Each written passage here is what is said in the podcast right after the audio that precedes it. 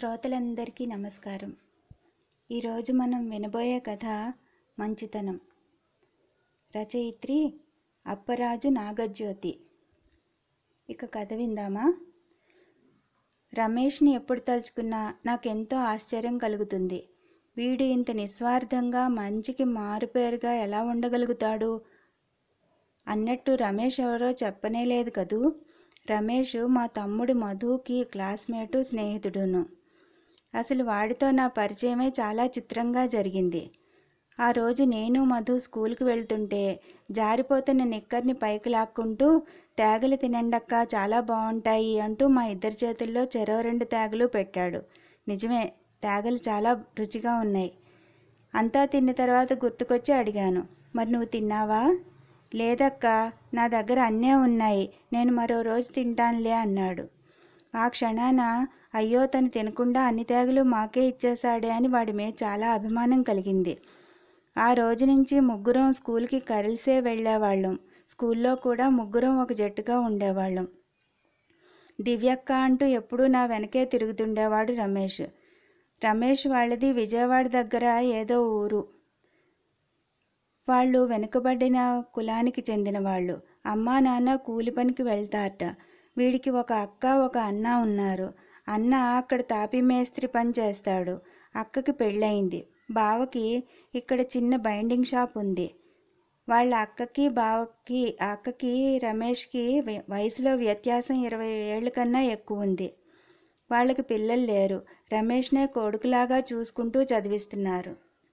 వీడు అందరిలాగా కూలి పనికి వెళ్ళకుండా చదువుకుని బాగుపడాలని వాడి అక్క బావ చూస్తుంటే వీడికి మాత్రం చదువు మీద అసలు ధ్యాసే ఉండేది కాదు. మా మధుతో పాటు తనని చదివించాలని ఎన్నోసార్లు ప్రయత్నించాను కానీ వాడికి చదువు వంటపట్టలేదు పరీక్షలకి నాలుగు రోజుల ముందు ముఖ్యమైన ప్రశ్నలకి మాత్రం నా చేత జవాబులు చెప్పించుకుని అవే బట్టి పట్టి ఎలాగో అత్యవసర మార్కులతో పాస్ అవుతూ ఉండేవాడు. ఒక్క చదువు విషయంలో తప్పిస్తే మిగతా అన్ని విషయాల్లోనూ కూడా మా రమేష్ ఆణిముత్యం. మానవత్వానికి మంచితనానికి చొక్కాలాగు వేస్తే అచ్చం రమేష్ లాగే ఉంటాయి. ఇది అర్థం కావడానికి మచ్చుకి రెండు మూడు సంఘటనలు చెప్తాను. ఒకరోజు ముగ్గురం స్కూల్కి వెళ్తుంటే ఇద్దరు చిన్నపిల్లలు ఆరేడేళ్ళు ఉంటాయేమో. కాళ్ళకి చెప్పులు లేకుండా ఎర్రటి ఎండలో వెళ్తుంటే చూసి రమేష్ గబగబా ఆ పిల్లల్ని చెప్పుల షాపుకి తీసుకెళ్ళి వాళ్ళకి చెప్పులు కొనిచ్చాడు. అంత డబ్బు నీకు ఎక్కడిదిరా అని అడిగాను. స్కూల్ షూస్ కొనుక్కోమని మా బా మా బావ ఇచ్చాడక్క అన్నాడు. నా పాత షూస్తో ఈ సంవత్సరం ఎలాగోలా గడిపేస్తాను అడగకుండానే చెప్పాడు. దారిలో ఎవరైనా బిచ్చగాళ్ళు కనిపించడం ఆలస్యం. మా దానకర్ణుడు అలవోకగా జేబులోంచి ఐదు రూపాయలు తీసి ఇచ్చేసేవాడు. ఆ కాలంలో ఐదు రూపాయలంటే చాలా ఎక్కువ. మరో రోజు లంచ్ బ్రేక్లో మేము ముగ్గురం కలిసి లంచ్ చేస్తుంటే మా క్లాస్ టాపర్ వినయ్ పరిగెట్టుకుంటూ వచ్చాడు మా దగ్గరికి. రమేష్ చాలా థ్యాంక్స్ రా. టైంకి నా టర్మ్ ఫీజు కట్టేశావు. లేదంటే నన్ను ఎగ్జామ్కి కూర్చొనిచ్చేవారు కాదు. ఇన్నాళ్ళు చదివిన చదువంతా వేస్ట్ అయ్యేది అన్నాడు. వాడు వెళ్ళిన తర్వాత చెప్పాడు. అవి స్కూల్ బుక్స్ కోసం వాళ్ళ బావ ఇచ్చిన డబ్బులోట. ఈ సంవత్సరం అంతా బుక్స్ లేక తమ్ముడు బుక్స్ మధ్య మధ్యలో అడిగి తీసుకుని నోట్స్ రాసుకుని చాలా కష్టపడ్డాడు పాపం. ఇలా చెప్పుకుంటూ పోతే ఎన్నో ఉన్నాయి.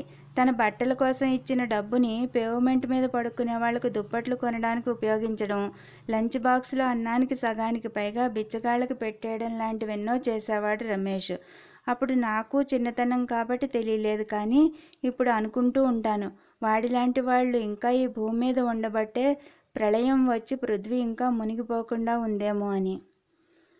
నా స్కూల్ చదువు పూర్తయ్యాక హైదరాబాద్లో కాలేజీలో ఎంసెట్కి కాలేజీలో చేరి ఎంసెట్కి కోచింగ్ తీసుకుని ఇంజనీరింగ్లో కా సీటు తెచ్చుకున్నాను. ఇంజనీరింగ్లో చేరిన రెండేళ్ళకి సమ్మర్లో మా ఊరికి వెళ్ళాను. ఆ ఏడు మధుది రమేష్ది కూడా టెన్త్ పూర్తయింది. మధుకి హైదరాబాద్లో నేను చదివిన కాలేజీలోనే అడ్మిషన్ కూడా వచ్చింది. అప్పుడే రమేష్ వాళ్ళ బావ మా ఇంటికి వచ్చాడు. అదే మొదటిసారి నేను అతన్ని చూడడం. దివ్యమ్మ రమేష్ని ఒక్కదాని మాటే వింటాడమ్మా. వాణ్ణి ఎలాగైనా కాస్త తొందరగా ఏదో ఒక దాంట్లో కుదురుకునేట్లు చూడమ్మా అన్నాడు. నేను నాన్నగారు ఆలోచించి రమేష్ని పిలిపించి వాడికి నచ్చచెప్పి వాడి చేత పాలిటెక్నిక్ ఎంట్రన్స్ రాయించాం.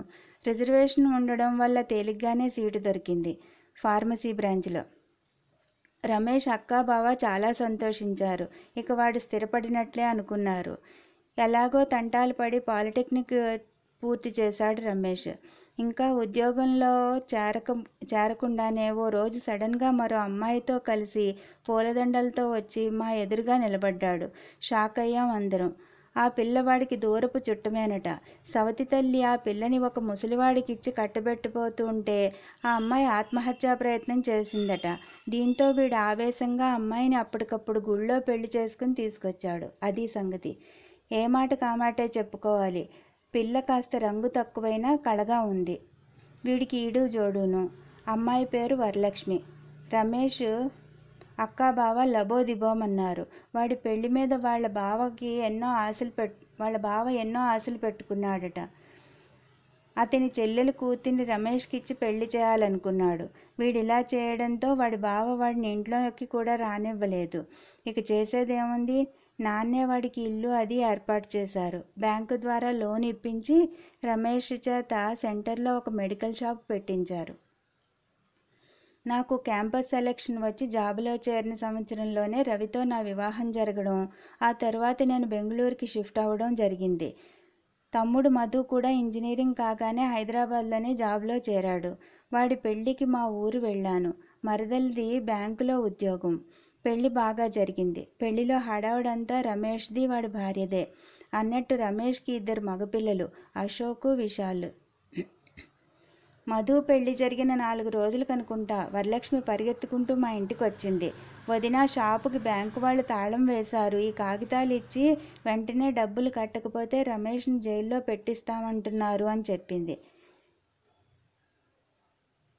బ్యాంకుకి రమేష్ ఏడాదిగా లోన్ వాయిదాలు కట్టట్లేదని అందుకు బ్యాంకు తగిన చర్య తీసుకుంటుందని బ్యాంకు ఇచ్చిన నోటీస్ పేపర్స్ అవి.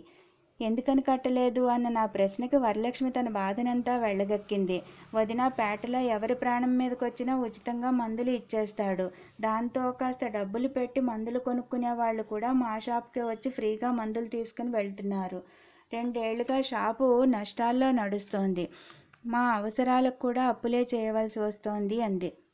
బ్యాంకు వాళ్ళతో మాట్లాడి కొంత గడువు తీసుకుని షాపుని అమ్మేగా వచ్చిన డబ్బులతో లోన్ కట్టేసి మిగతా అప్పులు కూడా తీర్చేశాక చేతికి మిగిలిందేమీ లేదు. మా మరదల సాయంతో లోన్ ఇప్పించి రమేష్కి ఒక ఆటో కొనిపెట్టాం. ఆ తర్వాత ఆరు నెలలకి నేను మా వారు లండన్ వెళ్ళాం. నాలుగు సంవత్సరాలు అక్కడే ఉన్నాం. మా పాప అక్కడే పుట్టింది. ఆ నాలుగు సంవత్సరాల్లో ఒకసారి మాత్రం రమేష్తోనూ వరలక్ష్మితోనూ మాట్లాడాను నేను. వరలక్ష్మి తన కష్టాలు చెప్పుకుంది. వదిన రమేష్ తన ఆటోలో వికలాంగులు వృద్ధులు బీదవాళ్ళు ఎక్కితే వాళ్ళ దగ్గర డబ్బులు తీసుకోడు వదిన. ఈ మధ్య వాళ్ళ అన్న కూతుర్ని కూడా మా ఇంట్లోనే పెట్టుకుని చదివిస్తున్నాడు. ఖర్చులు పెరిగిపోతున్నాయి అంది. వినడమే తప్ప ఏమీ చేయలేకపోయాను. లండన్లో ప్రాజెక్టు పూర్తి చేసుకుని ఇండియాకి తిరిగి రాగానే షాకింగ్ న్యూస్ వినాల్సి వచ్చింది. రమేష్ చనిపోయాడని. బ్రెయిన్కి సంబంధించిన వ్యాధి వచ్చి పది రోజుల్లోనే సడన్గా పోయాడు. రమేష్ పోయిన తర్వాత వరలక్ష్మి పిల్లలు ఎక్కడికి వెళ్ళారో ఎవరికీ తెలియదు చిన్నతనం నుంచి ఎంతో మందికి ఎన్నో విధాలుగా సహాయపడిన వాడికి అకార అకాల మరణం ఏమిటి అనిపించింది. వాడి భార్యకి పిల్లలకి ఏ విధమైన సహాయం చేయకు సహాయం కూడా చేసేందుకు వీలు లేకపోయింది అని చాలా బాధపడ్డాను.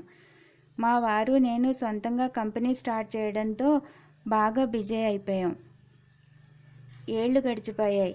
పాప మెడిసిన్లో చేరింది. ఆ రోజు నా ఛాంబర్లో కూర్చుని ఏదో బిజినెస్ ప్రపోజల్ని స్టడీ చేస్తూ ఉండగా మా పిఏ మూర్తి గారు వచ్చారు. మేడం చిన్న రిక్వెస్ట్. ఒక అబ్బాయి బయట వెయిట్ చేస్తున్నాడు. చూడ్డానికి చాలా మంచివాళ్ళా కనిపిస్తున్నాడు. అతనికి మన ఆఫీసులో ఏదైనా ఉద్యోగం ఇప్పిస్తారేమోనని అంటూ ఆగాడు.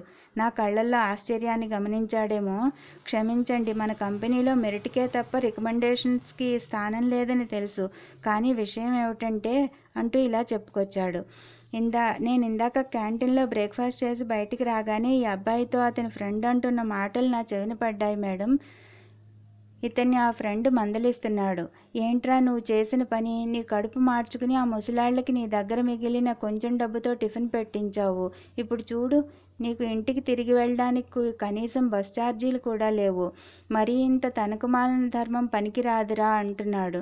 దానికి ఈ అబ్బాయి ఏమన్నాడో తెలుసా మేడం? పోనీలేరా నేను వయసులో ఉన్నాను. తిండి తినకుండా నాలుగు రోజులు ఉండగలను.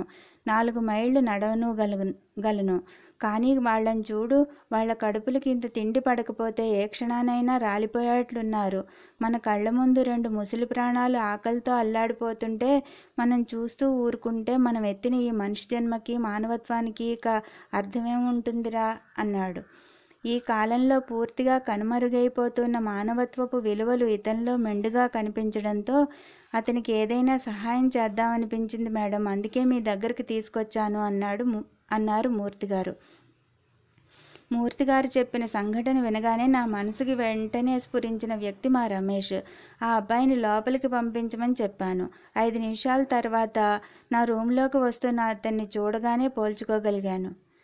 మొహంలో స్పష్టంగా రమేష్ పోలికలు కనిపిస్తున్నాయి.